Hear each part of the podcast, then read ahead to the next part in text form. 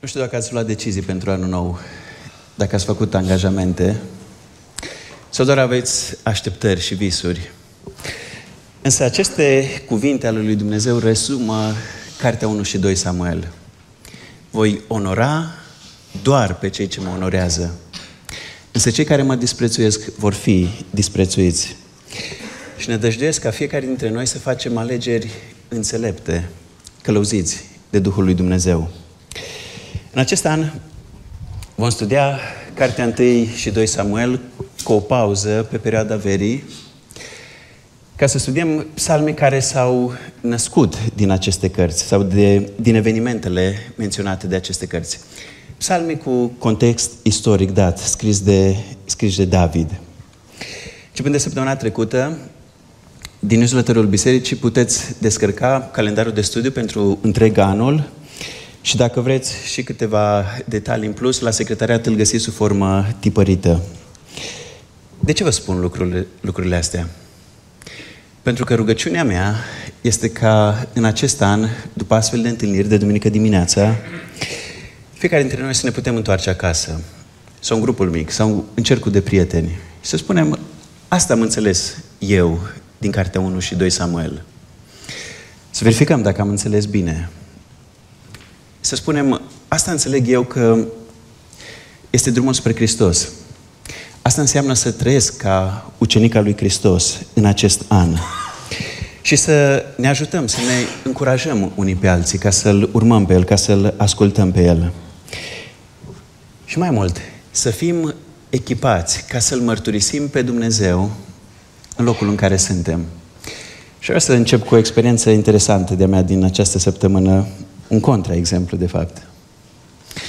Am intrat în magazinul de panificație și înainte să comand, am salutat și am întrebat ce mai faceți.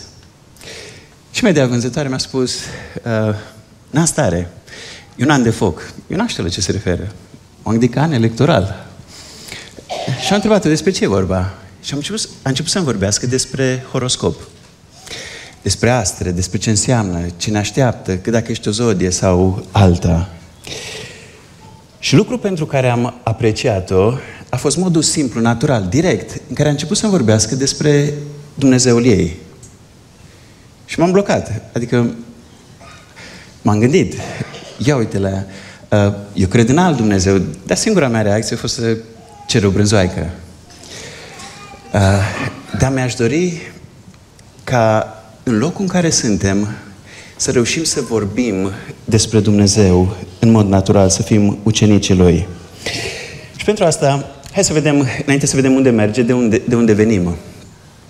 În anul 2022 am început să vorbim despre istoria afacerii unui nume.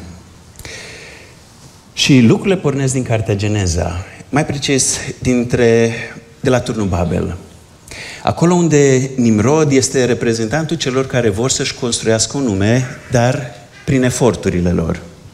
Capitolul imediat următor, Dumnezeu îl cheamă pe Avram ca să-i facă el un nume, dar prin umblarea lui Avram cu Dumnezeu. Și noi am continuat cu cartea Apocalipsa, care ne arăta că lucrurile pe care le facem pe acest pământ, Dumnezeul pe care îl avem, numele pe care îl câștigăm, de fapt, determină și definește destinul nostru veșnic. Anul trecut am parcurs alte două cărți. Evanghelia după Matei, în care Fiul lui Dumnezeu s-a întrupat. De ce? Ca noi să putem deveni ucenicii Lui. Ca noi să-i putem purta numele, să moștenim împreună cu El. Și cartea Deuteronom ne-a spus care sunt condițiile pe care Dumnezeu ni le impune, le cere ca să fim parte din poporul Lui, ca să trăim în relație cu El. Acum aș vrea să vă invit să conturăm o privire de ansamblu a cărților 1 și 2 Samuel, pornind de la relevanța, relevanța acestei cărți pentru noi. Probabil că nu e cel mai plăcut lucru pe care să-l menționăm în prima duminică din an. Dar noi trăim într-o societate care respinge ideea de repere morale. Nu numai că nu e o problemă să încalci regulile morale, dar se pledează foarte puternic pentru abolirea oricăror, oricăror reguli, reguli morale. Gândiți-vă la moralitatea în domeniul sexual. În ultimele decade a fost o adevărată revoluție. Lucrurile s-au întors cu susul în jos. Pare descurajator să ne gândim la felul în care se câștigă o grămadă de diplome astăzi, se obține o mulțime de funcții. Și pare să ne amintim că este un an electoral. Dacă ne mutăm în dreptul bisericilor, observăm că poporul lui Dumnezeu, indiferent că vorbim de comunități locale, de comunități naționale sau regionale, sunt tot mai fragmentați. Pentru că pare mult mai simplu să vii la biserică doar duminica, să n-ai treabă cu ceilalți în timpul săptămânii. Sau să muți toate lucrurile pe online. În loc să ai cei mai buni prieteni în interiorul bisericii, să slujești împreună cu ei, să te implici alături de ei în biserica locală. Fiecare biserică locală în care a fost în ultima perioadă, cu toți cu cei care am vorbit, recunosc că este nevoie de slujitori, că nu sunt suficienți slujitori după inima Domnului. Toate bisericile duc lipsă de suficienți oameni care sunt dispuși să slujească. Acolo unde este activitate, foarte ușor, lucrurile se transformă într-o luptă. Biserica devine un fel de ring în care luptele sunt provocate, sunt întreținute de ambițiile egoiste. Și în tot acest timp, în timp ce sunt ambiții egoiste, continuă tot felul de ritualuri care sunt seci, sunt inutile, pentru că sunt lipsite de conținut autentic, pentru că Duhul Sfânt nu-i prezent acolo. Sunt doar eforturi umane. Și toate astea ne invită să ne întrebăm oare pe cine încercăm să păcălim în felul ăsta. Dacă continuăm în același fel, dacă nu ne oprim, dacă nu ne analizăm inima lui Dumnezeu, înaintea lui Dumnezeu, dacă am restrânge discuția de la societate, la biserică și am merge mai mult, am merge spre familie, observăm că o mulțime de familii par să fie copleșite de probleme. Mulți sunt în vale, blocați în vale. Și parcă nu mai reușesc să se miște de acolo. Părinții se declară falimentari și copiii, evident, că sunt răzvrătiți. Cartea 1 și 2 Samuel ne invită să ne întrebăm, noi cum răspundem acestor realități? Le știm. Sunt evidente. Sunt aproape de noi, foarte aproape, în mijlocul nostru. Oare mai avem încredere că Scriptura este oglinda în care ar trebui să ne privim? Că în lumina ei ar trebui să ne analizăm cu adevărat viața? Oare Scriptura chiar mai are autoritate asupra vieții noastre? Gândiți-vă cât de importantă e Scriptura în familiile noastre. Asta înseamnă cât de mare are autoritate, are Scriptura în viețile noastre. Oare mai avem încredere în rugăciune? Sau am înlocuit-o cu inițiativele noastre? Cu ideile în care noi avem încredere? Pentru că noi ne-am gândit la ele. Și în felul ăsta ne-am mutat încrederea de pe ceea ce poate face Dumnezeu. Pe ceea ce credem că noi am putea face. Pe ceea ce noi am făcut altădată. Aș vrea să vă amintesc cuvintele care rezumă Cartea 1 și 2 Samuel. Voi onora doar pe cei ce mă onorează.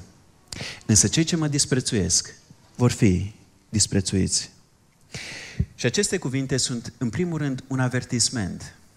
Pentru că sunt parte din judecata pe care Dumnezeu o anunță asupra casei lui Eli, asupra fiilor lui.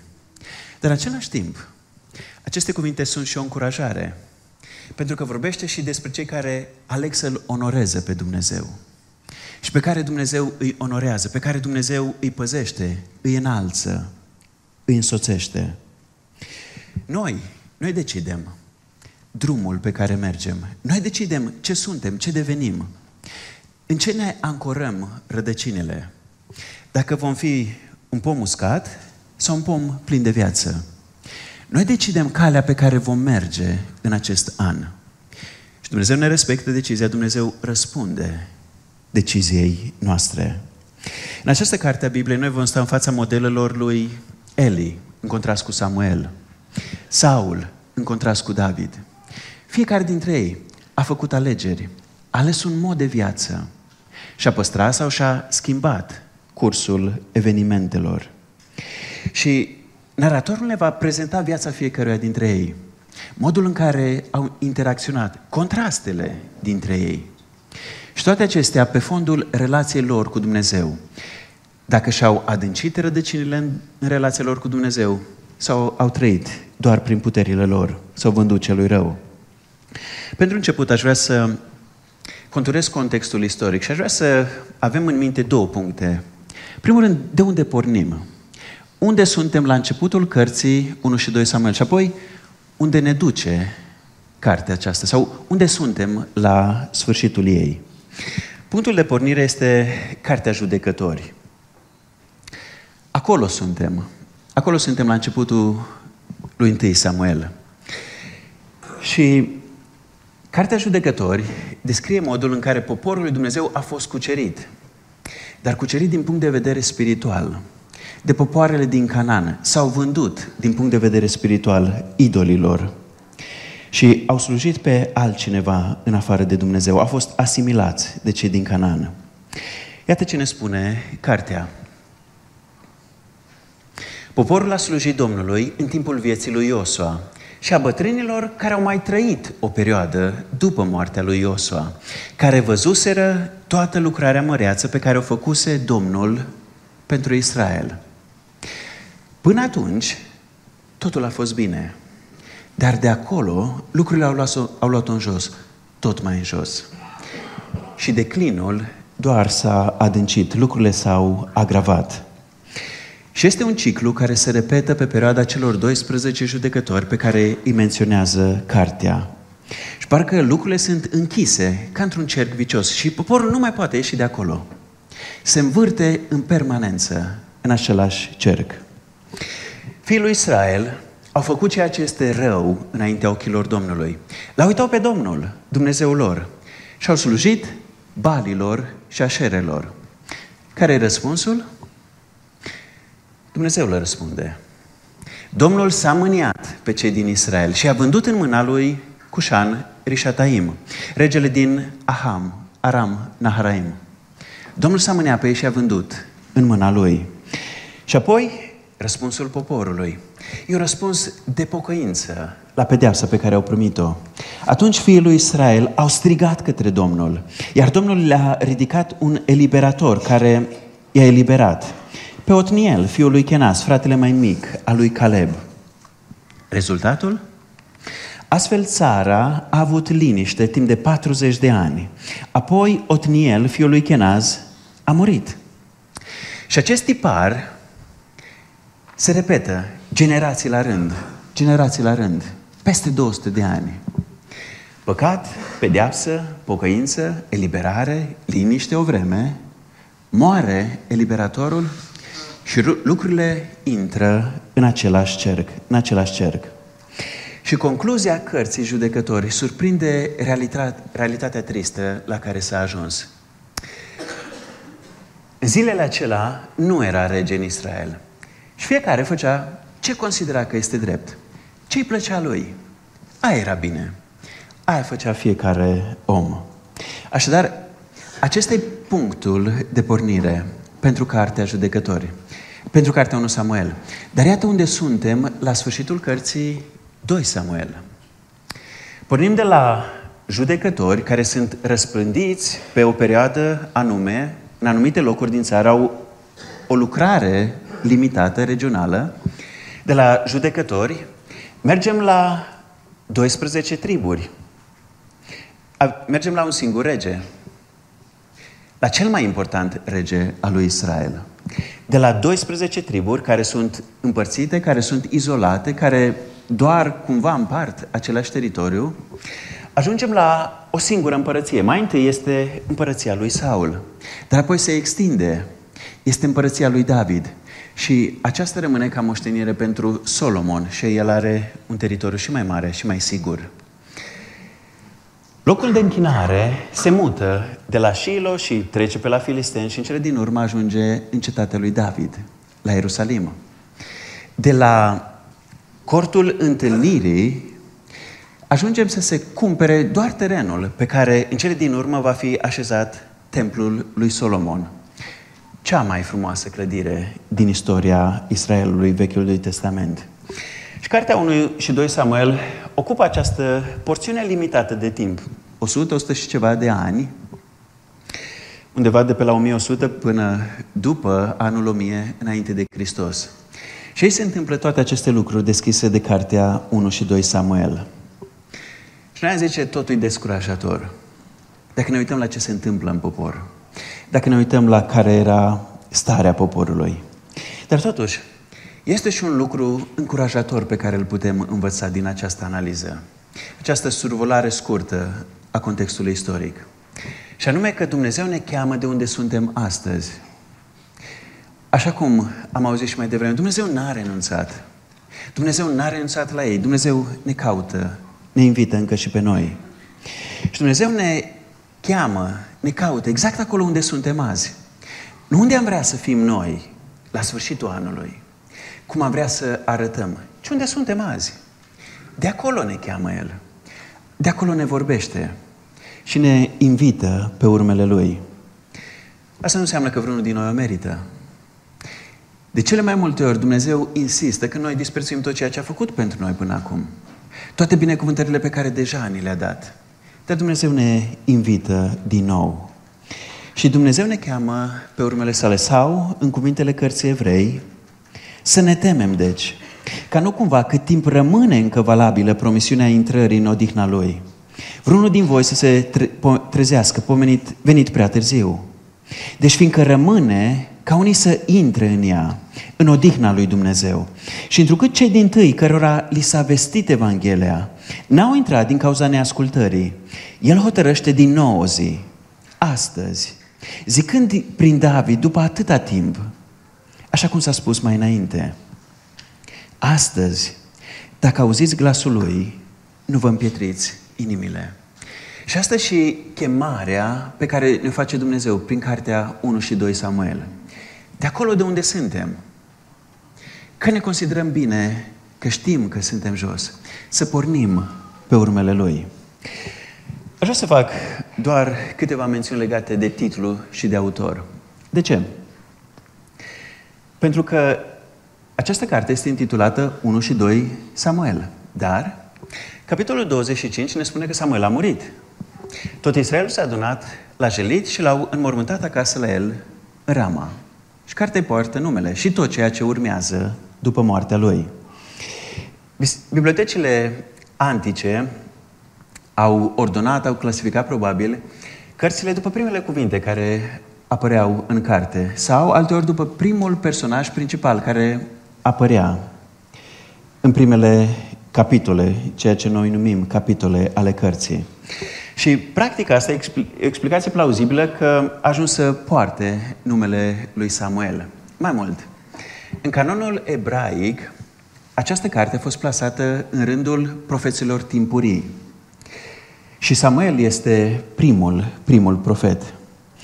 Tradiția ebraică atribuie scrierea acestei cărți unei echipe formate din trei profeți, care au trăit pe perioada evenimentelor descrise în această carte. Au fost contemporani cu lucrurile, cu evenimentele înregistrate.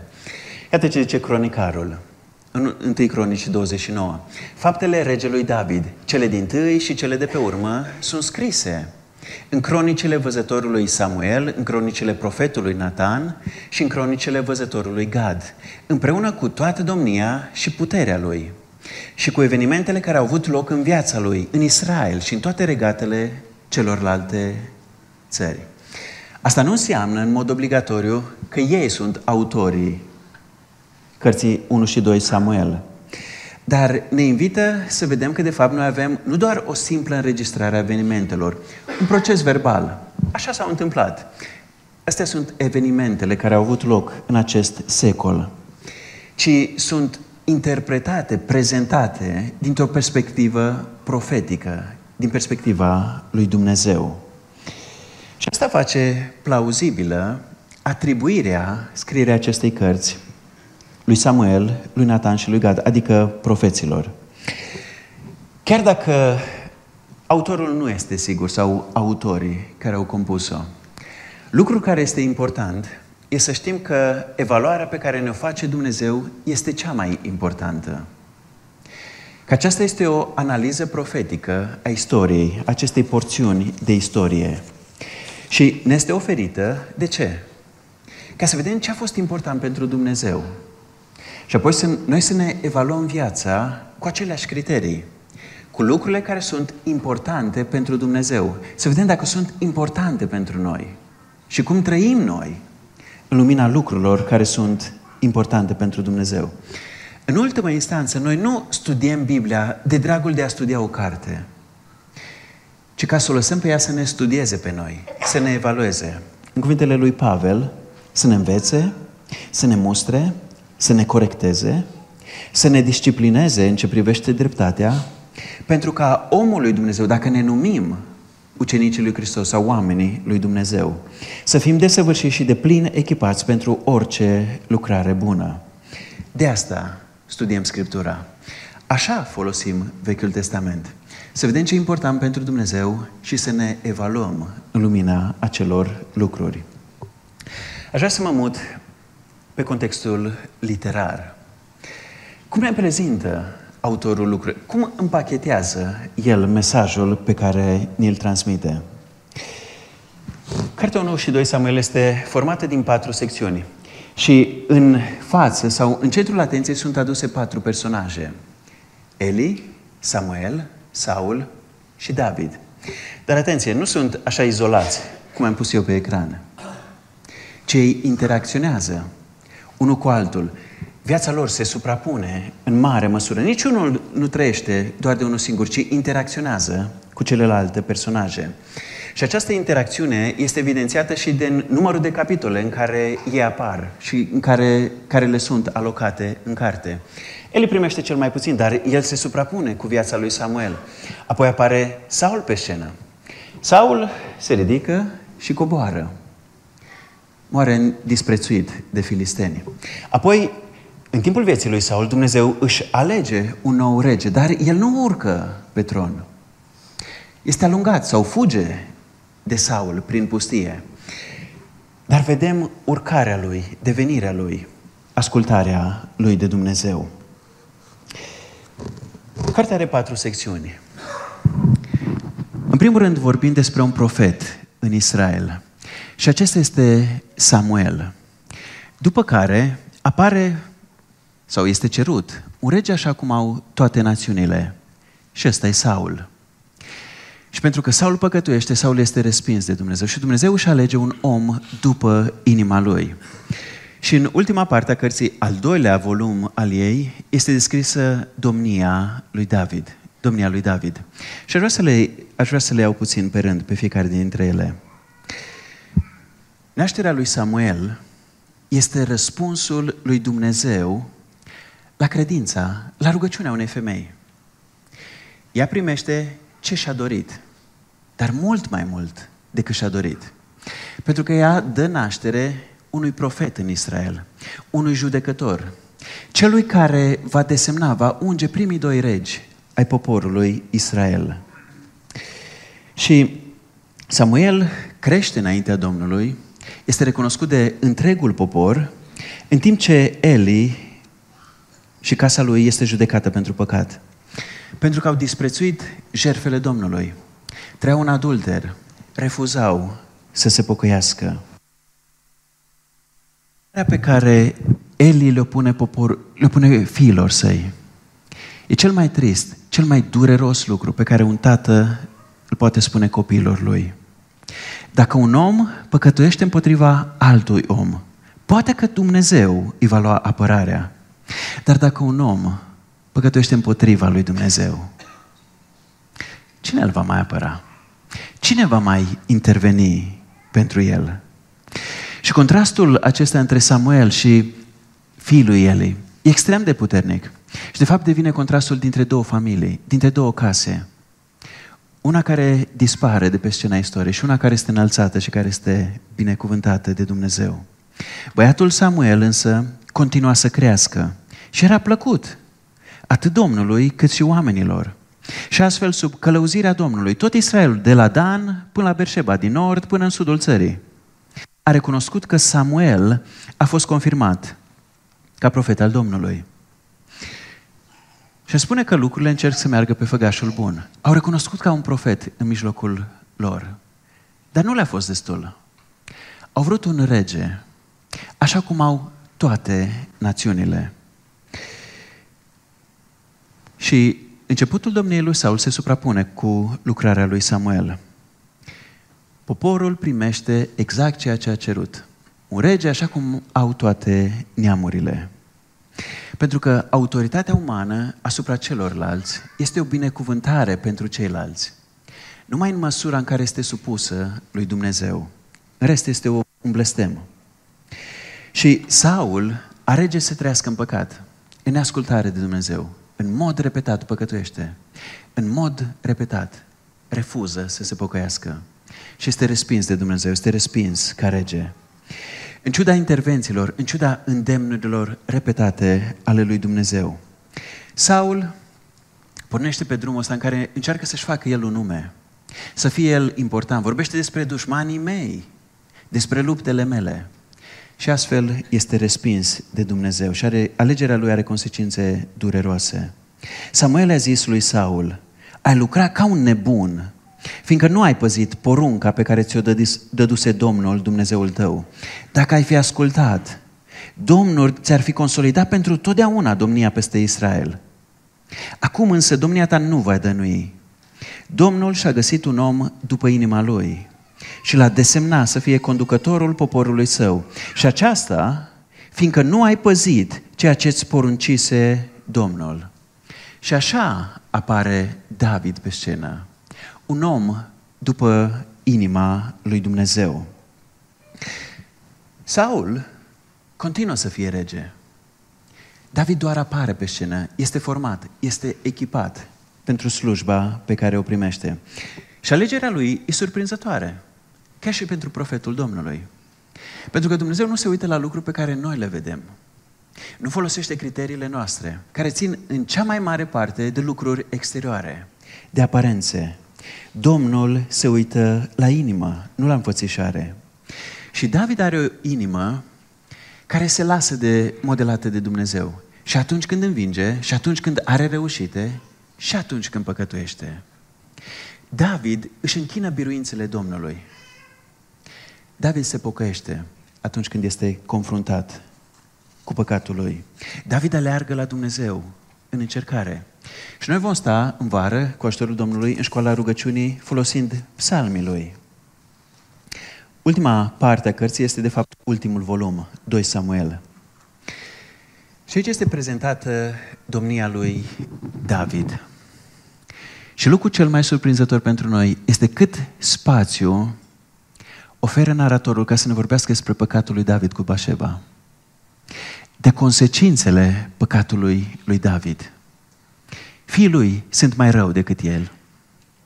El a păcătuit cu soția ofițerului său și a ucis ofițerul ca să-și acopere păcatul. Amnon a păcătuit cu sora lui. Absalon și-a ucis fratele. S-a răsculat împotriva tatălui său. A păcătuit în fața întregului Israel cu țiitoarele tatălui său. Domnia lui David a început să se clatine din temelii. Și astea toate sunt prezentate în carte drept consecințele păcatului lui David. Unde au dus neascultarea lui de Dumnezeu. Și prin cartea lui David este ilustrată o lecție dureroasă.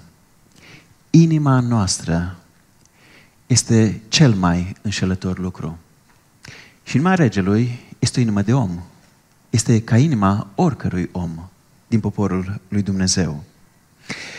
Și consecințele păcatului sunt purtate pe parcursul întregii lui domnii. Și descoperim că păcatul nu se mulțumește cu un singur om, cu cel mai important om din țară. Și vrea să cucerească tot mai mulți. Și cucerește tot mai mulți oameni. Și vrea să câștige câți mai mulți sclavi. Și păcatul asta vrea să facă, să distrugă.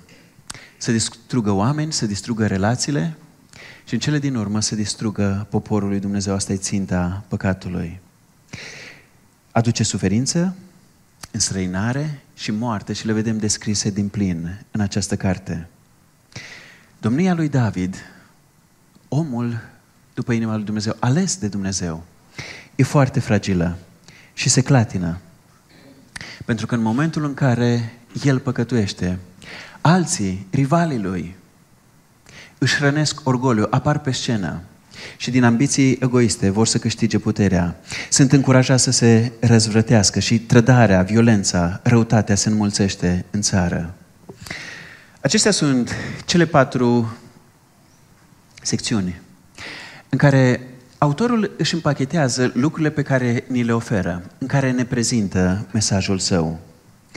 Dar această structură primește și unitate, sunt legate, dar și simetrie prin rugăciunile care sunt prezentate în carte. Și mă refer în mod special la două rugăciuni. Prima este rugăciunea Anei, pe care am citit-o mai devreme.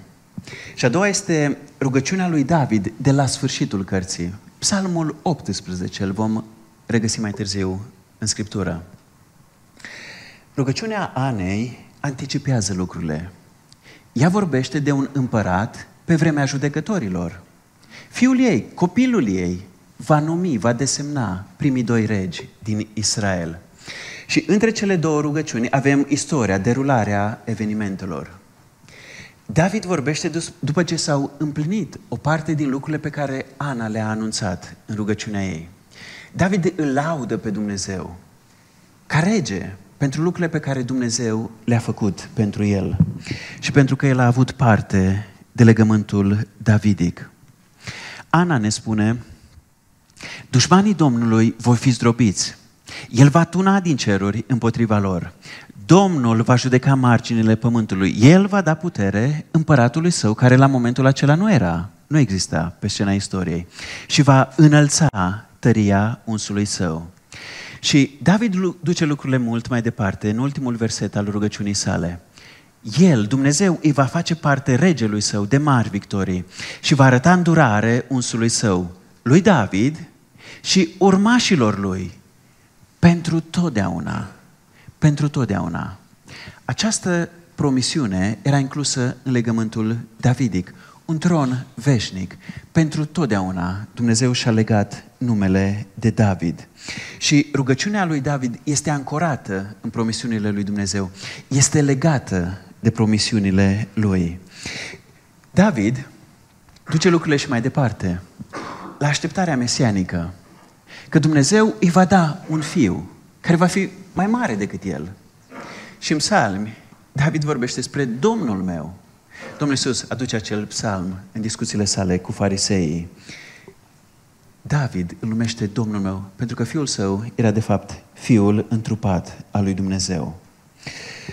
Dacă astea sunt lucrurile pe care autorul le împachetează sau modul pe scurt în care el împachetează lucrurile, aș vrea să vă prezint câteva instrumente prin care ne putem apropia de înțelegerea conținutului cărții. Și aș vrea să vorbesc despre interpretarea narațiunilor biblice, câteva chei care ne sunt folositoare ca să deschidem, să înțelegem lucrurile. Narațiunile sunt povestiri. Dar povestiri, spune Douglas Stewart, povestiri cu un scop, care relatează evenimentele istorice din trecut cu scopul de a oferi semnificație și călăuzire oamenilor din prezent. Învățăm din trecut și căpătăm înțelepciune din partea lui Dumnezeu. Elementul esențial al narațiunilor e faptul că ele spun povestea lui Dumnezeu. Nu spun în primul rând povestea lui David, a lui Saul, a lui Samuel sau a lui Eli, ci spun povestea lui Dumnezeu. I-a invitat pe ei să-și găsească locul în povestea lui Dumnezeu. Ne invită pe noi să ne găsim locul în povestea lui Dumnezeu. De ce e foarte important? Să descoperim și să ne însușim perspectiva naratorului. În ce fel? Foarte multe personaje vor vorbi. Dar de multe ori ele contrazic ceea ce spune autorul sau ceea ce vrea să transmită autorul, ceea ce spune Dumnezeu în mod explicit. Vă recomand o carte, un capitol dintr-o carte extrem de folositoare, Biblia ca literatură. Acolo Gordon Fish și Douglas Stewart au 20 de pagini care vorbesc despre modul corect de folosire al narațiunilor biblice. Eu aș vrea să mă rezum la schema Poitres. La școală noi am învățat-o sub titlul de Momentele subiectului. Cine spune această schemă? Că există un cadru al narațiunii și un punct în care începe acțiunea. Dar apoi se declanșează intriga sau conflictul. Și conflictul începe să crească în intensitate și crește tot mai mult, până ajunge la un punct de maxim. Dar conflictul se rezolvă în narațiune, scade în intensitate și până la urmă se trage concluzia și lucrurile se rezolvă în întregime. Iată cum funcționează această schemă pentru întreaga carte 1 și 2 Samuel. În primele capitole este nașterea lui Samuel, este lucrarea lui ca profet al Domnului în Israel și conflictul este declanșat în momentul în care poporul cere, dă-ne un rege, cum au toate neamurile, așa vrem și noi. Și Dumnezeu răspunde și le dă exact un astfel de om. El păcătuiește și este respins de Dumnezeu. Și întrebarea e, ce se întâmplă cu cererea poporului? Ce se întâmplă cu regele, cu dinastia? Și Dumnezeu își alege un nou rege, dar el fuge din țară pentru că este amenințat de Saul. Și conflictul crește în intensitate. În cele din urmă, David ajunge pe tron. Cucerește tot mai mult teritoriu. Are liniște cu vecinii lui. Îl recunosc că Domnul îl ajută, că Domnul îl călăuzește, că Domnul îi dă putere. Vecinii lui recunosc lucrul ăsta. Dumnezeu îi face promisiuni incredibile în legământul davidic. Îi vorbește de o dinastie veșnică. Și când ajungem pe culmi, David păcătuiește cu Bathsheba. Din cel mai înalt punct al vieții lui, ajunge în groapă, păcătuind cu Bathsheba. Și atunci se nasc, nasc întrebări importante. Ce se va întâmpla cu regele? Va rămâne pe tronul lui Israel? Ce se va întâmpla cu promisiunile lui Dumnezeu? Se vor împlini? Îi va da lui David un tron veșnic? Mai mult, noi știm cum erau fiii lui. Mai rău, mai răi decât el. Și toată încrederea este în Dumnezeu. Prin harul Domnului, David se pocăiește. Știe care sunt consecințele păcatului lui. Dumnezeu l-a anunțat prin Nathan. Și conflictul scade în intensitate și ne sunt descrise trăirea consecințelor păcatului lui. Durerea, dezastrul din casa lui, clătinarea împărăției. Dar David rămâne alături de Domnul. Dar și la sfârșitul cărții greșește din nou. Numără poporul ca să atragă atenția spre sine, să știe pe, peste câți domnește el, să se mândrească el. Dar din nou, David se pocăiește și se smerește. Cumpără terenul care va fi, pe care se va construi templul lui Solomon. Acum știu că nu e un compliment pentru niciunul dintre noi, dar așa arată oamenii pe care îi folosește Dumnezeu. Unii mai mari, alții mai mici, dar toți suntem vase crăpate. Și mai prin harul lui Dumnezeu rămânem în picioare. Și asta e ca să ne aducem aminte că narațiunile Bibliei, viața noastră nu e despre noi, e despre Dumnezeu. El este personajul principal. El este stânca. El este adăpostul nostru. Slavă Lui! Că istoria nu s-a oprit odată cu David, în momentul în care David a păcătuit, ce a mers mai departe. Și Dumnezeu a continuat să ne vorbească, Dumnezeu a continuat să ni se descopere prin cuvântul Său. Și acest lucru, faptul că Dumnezeu a continuat să ne vorbească, ne arată că narațiunile au cel puțin patru niveluri. Adică sunt acele narațiuni individuale. Nașterea lui Samuel, modul în care Ana l-a primit, viața lui Eli, viața lui Samuel, viața lui Saul, viața lui David. Dar toate acestea ajung până la urmă să compună cartea în care suntem, 1 și 2 Samuel. Și după aceea vorbim despre răscumpărarea unui popor sau despre vechiul și despre noul legământ. Cel mai larg context al narațiunii este istoria poporului lui Dumnezeu sau întreaga Scriptură, care înseamnă creație, cădere în păcat, răscumpărarea prin Isus Hristos și revenirea lui Isus Hristos pentru a înnoi toate lucrurile. Cu aceste lucruri în minte, aș vrea să vă invit să abordăm scopul cărții. De ce scrie autorul? Ce își dorește să realizeze prin această carte? Cred că noi avem un avantaj uriaș, că venim din cartea Deuteronom, în care Dumnezeu a încheiat legământul cu poporul său. Și acolo în legământ, el a vorbit și despre implicațiile legământului. Unde duce neascultarea, unde duce ascultarea de Dumnezeu. De ce să trăim în relație cu Dumnezeu și ce înseamnă trăirea în relație cu Dumnezeu? Și în cartea Samuel suntem undeva la 300 de ani după moartea lui Moise. Și sesizăm o diferență uriașă între ceea ce ar fi putut fi poporul dacă trăia așa cum i-a cerut Dumnezeu și ceea ce a devenit prin neascultare de Dumnezeu. Și diferența e uriașă. Și la asta ne ajută, în primul rând, consemnarea evenimentelor, consemnarea istoriei. Ne arată implicațiile legământului în istorie, în viețile oamenilor, ca mine și ca tine. Viața lui Eli, a lui Saul, a lui David, a fiecărui personaj. Vedem ce a însemnat ascultarea și neascultarea de Dumnezeu. Dar lucrurile sunt duse la un alt nivel. Nu doar cum s-au întâmplat lucrurile și de ce ne sunt prezentate în modul în care ne sunt prezentate. Istoria devine un vehicul pentru prezentarea planurilor lui Dumnezeu. Da, poporul a cerut un rege, dar Dumnezeu avea în plan să-l trimită pe fiul său, adevăratul rege, pe fiul lui David. Și scopul cărții este să ilustreze implicațiile legământului, dar implicațiile veșnice ale legământului.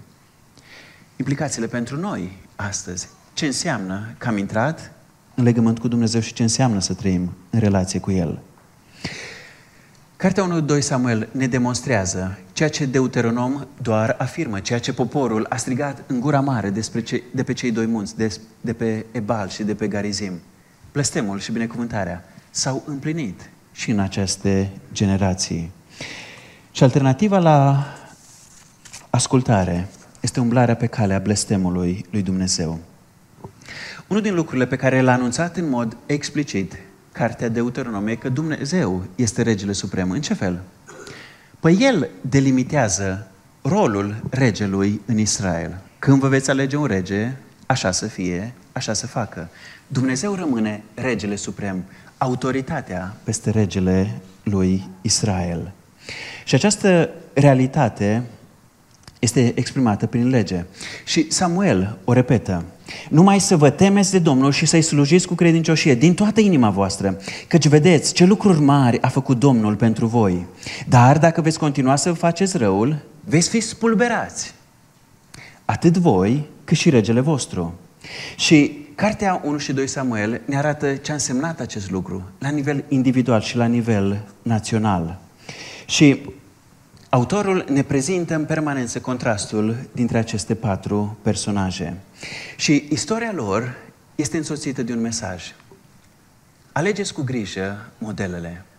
Alegeți cu grijă modelele. Pentru că Dumnezeu ne spune, voi onora doar pe cei ce mă onorează. Însă cei ce mă disprețuiesc, voi fi disprețuiți. Cu excepția echipării, formării lui Samuel. El a fost un preot inutil în Israel. Un tată absent de acasă.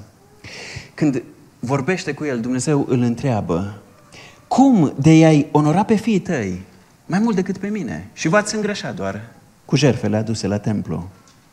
În capitolul 3, Dumnezeu îi spune lui Samuel, i-am spus că voi judeca casa lui, casa lui Eli, pentru totdeauna din cauza nelegiuirii de care a avut cunoștință, căci fiii săi au atras asupra lor blestemul, iar el nu i-a oprit. A fost absent din casa lui, din relația cu copiii lui. Samuel a fost judecător și profet în Israel. I-a învățat pe oameni calea Domnului. Le-a oferit un exemplu de slujire în credincioșie a lui Dumnezeu. În ce mă privește, spune el, departe de mine să păcătuiesc împotriva Domnului, încetând să mă rog pentru voi. De asemenea, vă voi învăța calea cea bună și dreaptă. Saul a fost un rege așa cum au toate națiunile. Unul care trăiește în neascultare de Dumnezeu. E simplu să vorbim despre ei. Dar gândiți-vă ce primar vom vota noi. Ce prefecți. Ce ce președinte vom vota în acest an, ce, ne, ce oameni ne dorim peste noi. Dar în biserică, ca responsabil pentru, peste lucrările ei, sunt importante pentru noi criteriile care sunt importante pentru Dumnezeu? Sau sunt mai importante preferințele noastre? Atunci Samuel i-a zis, oare își găsește Domnul plăcerea în arteri de tot? În ritualuri, în jerfe? Mai mult decât în ascultare de glasul său? Iată, ascultarea este mai bună decât jerfele și luarea minte este mai, este mai bună decât grăsimea bărbecilor, căci răzvrătirea este ca păcatul divinației, iar mândria este ca nelegiuirea și idolatria, pentru că ai respins cuvântul Domnului. Te-a respins și el, ca rege.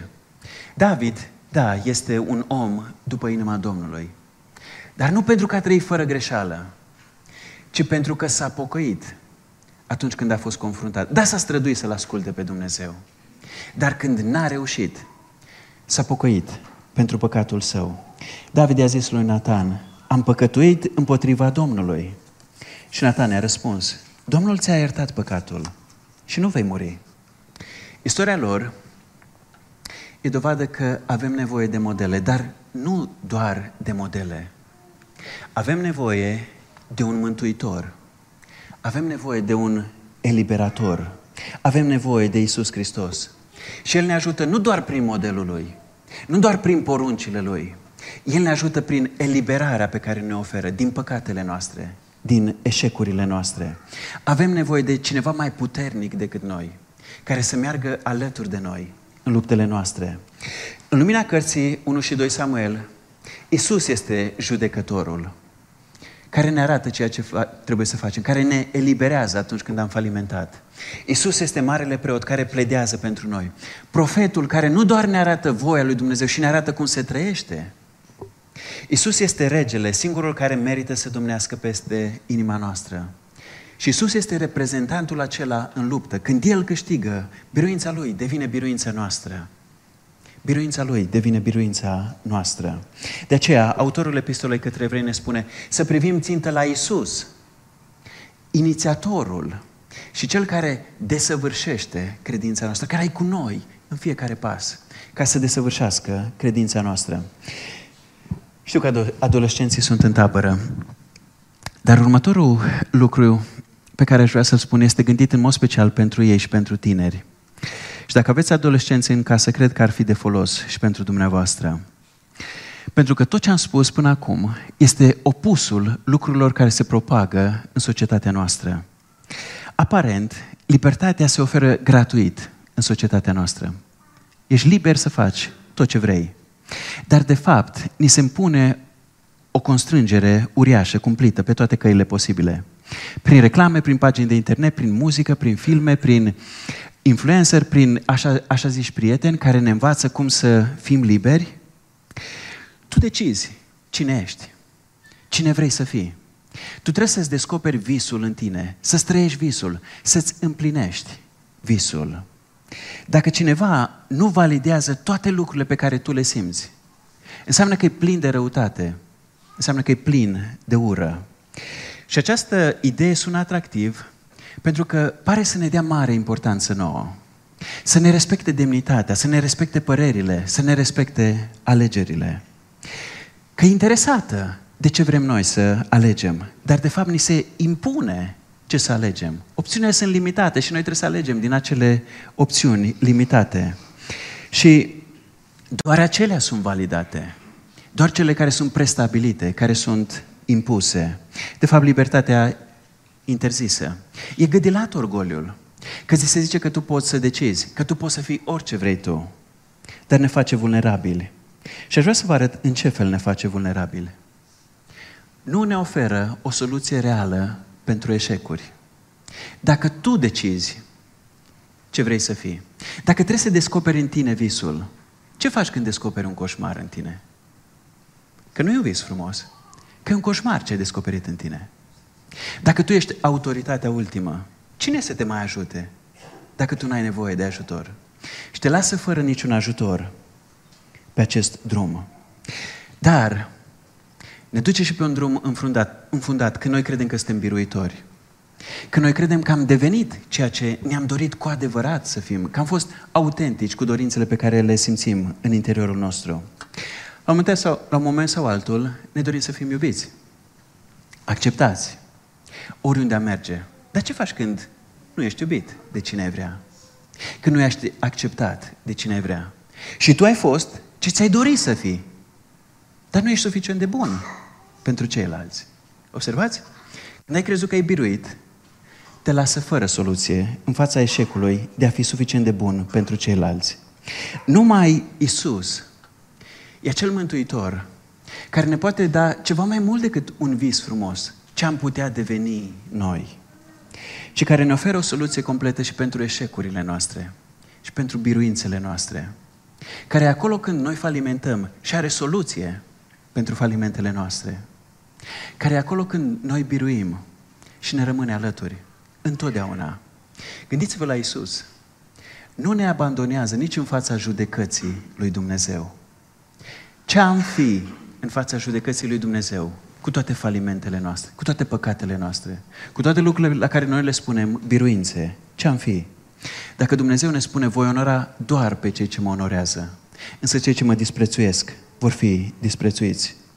Nu avem nicio șansă prin puterile noastre. Iată ce spune Hristos. Bisericii din Sarde sunt fel de judecători din istoria bisericii. Cel ce va birui va fi îmbrăcat astfel în haine albe. Nu-i vă șterge nici de cum numele din cartea vieții și voi mărturisi numele Lui înaintea Tatălui meu și înaintea îngerilor Lui. Cine are urechi să asculte ce le zice bisericilor Duhul. Iisus nu doar că ne eliberează, dar dacă rămânem pe urmele Lui, nu ne abandonează nici în fața judecății Lui Dumnezeu. Slavă Lui!